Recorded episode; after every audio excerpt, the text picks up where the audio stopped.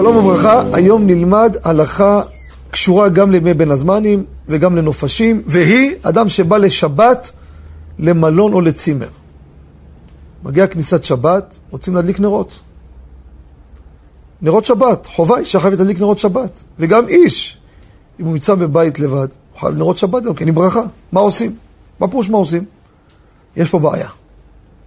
במלונות וצימרים, ההוראה הגורפת, רק אם יש אישור מיוחד זה משהו אחר, אין להדליק שום פנים, בשום פנים ואופן, לא נרות שבת, לא נרות חנוכה בחדר.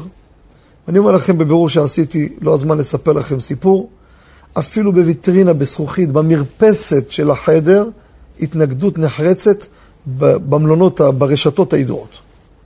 ולמה?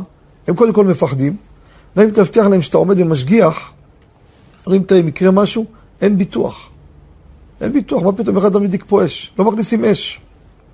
ולכן, מי שיתחכם וידליק נרות בחדר, לא רק שעבר על גזל, גם ברכתו לבטלה, מצווה הבאה בעבירה אינה מצווה, לא קיים הדלקת נרות. רבותיי, שלושה עבירות במשולש אחד.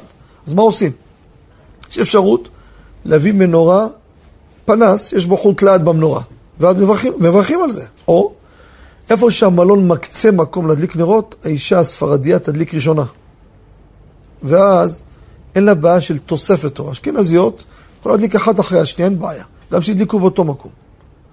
אבל זה אופציה או מנורה, או הדלקה ראשונה.